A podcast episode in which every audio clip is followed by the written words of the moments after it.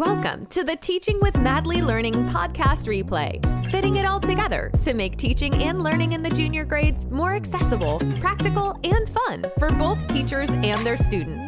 Here's your host, teacher by day, mom of three, and curriculum creator of all the things from madlylearning.com, Patty Firth. Yeah? Oh, it's a new curriculum. Great. It seems to me that here in Ontario, as well as other provinces across the country, are constantly getting new curriculum. Sound familiar? Well, it's even more fun when that new curriculum comes at us with very little warning. And we are expected or presented the idea that we are to completely change and overhaul absolutely everything we are doing because this new and wonderful thing is here, and we must now switch everything and do it this way.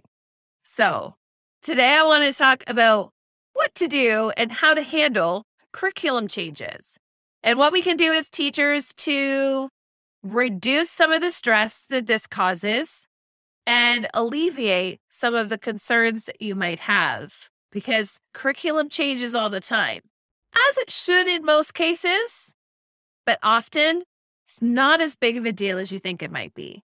So let's dig in. Hi, my name is Patty, and I am the teacher, author, and founder of MadlyLearning.com. Here at Madly Learning, we support Canadian teachers in grades three, four, five, and six classrooms fitted all together by making exceptional lessons that engage students to help make teaching more stress free and enjoyable. So, curriculum changes. In the last couple of years, we've done quite a bit of overhauling here in Ontario, and I know the same is true in BC and Alberta and other provinces as well, is that curriculum is constantly changing and being updated. And while sometimes, such as in the case of Alberta, there is a reason for high levels of concern as to what is being put in our curriculum and the need to kind of push back and fight curriculum that should not be put in place for the most part, we should be encouraging a constant refresh of the curriculum. Our world is constantly changing, and it doesn't seem to make sense that we should have curriculum that is over 10 years old, especially when it does not reflect the 21st century that we live in. It's 2022. We need to acknowledge that technology plays a huge role in our learning, and it should in our curriculum as well. So it is nice to see that some of the curriculum that's being changing over the last couple of years does introduce and address technological advancements in the last 15 years so that we can improve our instruction overall. Most recently here in Ontario, we have seen social studies be revised, math be revised, language looks like it's on the horizon, as well as science will be coming in for 2022. Now, when we think of these new curriculums, often this makes us panic just a little bit because it means we may have to redo everything that we've been doing in the past and create all brand new programs and resources from scratch. Well, let me tell you, there are some things that you can do right now that will help you to alleviate some of the stress when a new curriculum is announced and help you to manage the storm that comes at you with all of the newest, latest, greatest things when it comes to handling these curriculum changes. The first thing that I want you to do when you hear a new curriculum change is breathe. Just breathe. Most of the time, it is the same ideas, just packaged slightly differently. Some things might be shifted and changed and moved around, but ultimately, the same kind of learning happens over and over again. Same concepts are taught, some concepts are added, new concepts are increased, or they're moved around from grade to grade. But for the most part, it's the same concepts, often just presented in different language. So look out for that.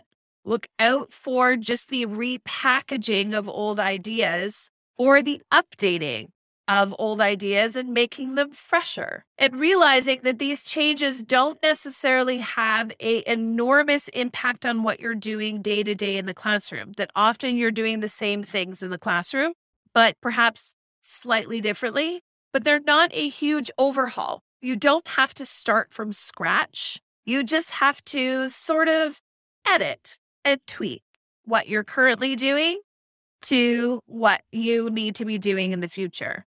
Now, one of the biggest advantages here is if you happen to own products that are made by Canadian sellers on websites such as TPT or the Madly Learning Canadian Shop, all of those resources are constantly kept current and are refreshed with curriculum changes. So if you own science and social studies units, those are updated when curriculum changes come into play. You don't have to rebuy new resources. You have those same resources, they get updated to reflect the new curriculum. Although our science curriculum here in Ontario is not drastically different from what it was, we will be updating and refreshing some of our popular science units in order to reflect the new curriculum for the 2022 23 school year. That's one of the advantages of using those resources is they're not just to use once and then not able to use again. They're not a consumable resource and they are constantly and flexibly updated to meet the needs of classrooms here in Ontario and across the country. So that you can breathe easy when you purchase something on, say, TPT or the Madly Learning Canadian store, because that means those resources are constantly going to be updated to meet the new curriculum, which is handy because you buy it once and have new resources all the time. Unlike textbooks or classroom resources or American based resources that aren't specifically designed for the Canadian curriculum or Ontario curriculum, those are not going to be updated to meet changes. So you would need to, if they downloaded, say, grade six content into grade five, you would need to go buy brand new things because you, those resources are now for a different grade than what you've been assigned versus an Ontario based teacher who's selling on those marketplaces would be able to be more responsive and adaptive to you because we're using it and that's who we're designing it for. Number two is ride the wave. In the last 15 years, I have been through pedagogy changes over and over and over again. Now, I'm not talking specifically curriculum changes. I'm talking consultants or teacher leaders coming in and saying, this is the way we do things and we only do it this way. And all of the other ways you did it were wrong. For example, phonics. Phonics is something that when I started teaching, phonics was something that they taught in kindergarten. They did Jolly Phonics. It was something they did. They taught letter sounds. That is a lot of what the kindergarten program was using. They were teaching a lot of phonics, phonemic awareness. All of that was happening in JK, SK, and grade one. Then there was a period of time where they all came in and said, no phonics. Phonics is not the way kids learn how to read. It is not how we should teach them. Three cueing system, all of that, that comes into play. Now we only teach this way. And now the pendulum has swung back again to Team Phonics, which is okay. I don't necessarily disagree. Watching students go through reading programs specifically in their primary grades and the impact it has had on me as a junior teacher, knowing that most students who have gone through these programs actually come into my classroom able to read at or very close to approaching grade level has made a tremendous difference in what I'm able to do as a teacher. When I don't have to accommodate for students that are reading at a grade one level because they simply weren't taught how to sound out words and letters, it's not a bad pendulum swing back. However, be careful and be cautious about somebody telling you to only do it one way or only do it another way. Those pendulums swing back and forth constantly, whether it's math or science or social studies, health, language, the pendulum swings back. Your best bet when presented new information is to take in some of the ideas, the recycled old ideas that are now presented in new, bright, shiny packages, to take it all in and to use your professional judgment as to what makes the most sense and how you're going to present it. That you also know as a teacher, or if you have been around for a while, you know what has worked, what hasn't worked learn from other teachers, learn from what they're doing, and make it your own. Ask your co teachers if you can come in and watch something that they're doing. Come in and watch them run their language program. Come in and watch them run their math program. You get so many ideas just from watching other people teach. And the reality is, is that It's really the only way you're going to watch somebody else teach is to be in their classroom and watch them teach and just trade different ideas. Sit down with them, plan, collaborate with them, figure out how they're doing it. The last PA day I had was an in person PA day where we had chances to sit down and just chat with other teachers about how they teach something. And it was eye opening because there were so many different ideas of how to do the same thing. And we are so much stronger together than we are apart. But we haven't been able to be together for the last two years and really, truly learn and grow and share with one another about what is best in the classroom. Research is important. It's important that we are research based. It is important that what we are doing is not just anecdotal, but it is backed up by research. But we also need to figure out how to apply that research practically in the classroom. And sometimes the easiest way is to learn from others, to not just ditch one thing and only go for something else and only do it one way. There's so many different ways to do it effectively. Do what works for you in the most efficient and effective way possible. But that doesn't mean there's only one way. So do the one way that's going to work for you and realize that that might take a little bit of time for you to figure out, and that's okay too. The third is be open. It's really easy when someone says, Oh, we have something new for you to try, especially in education, to just shut down, close the door, and say, I don't, I don't want to be bothered. It's just something new. It's something, it's more busy work that the admin is trying to give me, something that I don't want to try, something that just seems like it's too difficult right now. Everything is difficult when it's presented to you for the first time, or everything is difficult when it's presented to you and you feel like it's the first time, even though it's just something that's been recycled from years past, just put in a pretty new package and called a different name with a different acronym. Good teaching is still good teaching. So we can go back to those ideas and really just take that. But be open when presented with new ideas, with new research, with new evidence. With new evidence, we do better. So take that new evidence and say, okay, how is this new evidence, this new ideas, what's being presented to me? How is that the same as what I'm already doing? How is it different? And what is some small tweak that I can make in my classroom that will get me closer to the more ideal that I need to be? So, if guided reading is the thing that we want to try now in our classrooms, what are you doing now that could help facilitate you getting a chance to do guided reading? What could you tweet? How could you make it happen? Everything is figure outable. So, how can you make that happen? Does that mean it's going to look the same for you in your classroom as it does for the teacher beside you? No. You're going to have to make it work for you. You know your kids the best. You're going to have to figure it out. Maybe it means that your kids are doing their art activity and you're pulling guided reading groups during visual arts.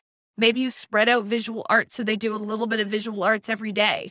Maybe it's drama. They have a play that they're practicing and you pull a group for guided reading then because you know that they're going to be engaged in that activity and be working and you can quickly pull a group. It doesn't always have to be inside your language block. You can mix things up, break some rules that you think are there and change it so that it works for you. There's not just one way to do it, you can do it multiple ways. Also, read from the source. So, if somebody says a new document came out, read the document. If somebody references something, some new research, go find it. Read the actual source. We all know what happens when we play telephone and it gets interpreted and changed and modified and filtered through one version of what somebody thinks should happen. So go find the source, dig in and read exactly what that source says, and make your own judgments from there. There's often not a lot wrong with the research. The research often is sound. But what I've noticed in education specifically is that people will read those documents, interpret them their own way, and then present them. Now, that's not a bad thing.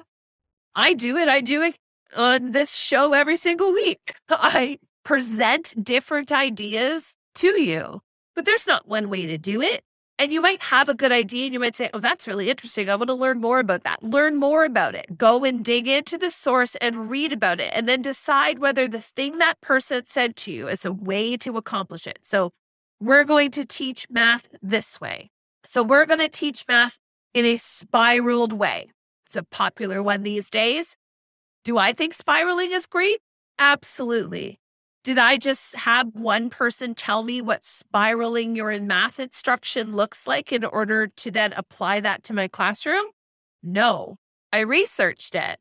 I looked it up. I watched some videos. I took different people's perspectives. I read the source. I read why we were deciding this. I listened to some audiobooks on it on my way to work when I have like an extra five minutes of time to listen to something. I did some work to figure out what it meant and what it meant for me and how I could take one small thing in my classroom and I could make one small change that would allow me to be one step closer to accomplishing that goal of, say, spiraled instruction. How could I make it my own? But I do that by getting multiple sources of information and figuring out what it means and what it means for me so that I can then effectively apply that in my own teaching practice. But I try never to take one person's rule as the only way to do it because there's multiple ways to do it. There's always multiple ways to do it. You want to do math centers in your classroom? Fantastic idea. Me too. Is there one way to run your math center? No, there's like 87. You can run your math centers however you want in order to get math centers accomplished. You can, there are flexible groupings, open groupings, closed groupings. You name it, you can get it accomplished. Depends on who's in your class and what their needs are and what you can you can get done as a teacher. You can do math centers, but that doesn't mean that math centers is going to look the same for you as it does for somebody else. So if you are working with somebody who's an all or nothing Betty and they think that all they want to do is do it one way and there's only one way is the right way and that's their way, push back on that. There's multiple ways to do the same thing correctly. So, although our world and teaching is constantly changing, take a breath, ride the wave, and be open to new ideas. Thank you for listening to the Teaching with Madly Learning podcast replay. Join me on www.madlylearning.com for more information on all things teaching in the junior grades. Don't forget, you can always catch this show on the Madly Learning YouTube channel. See you next week for another replay episode of Teaching with Madly Learning.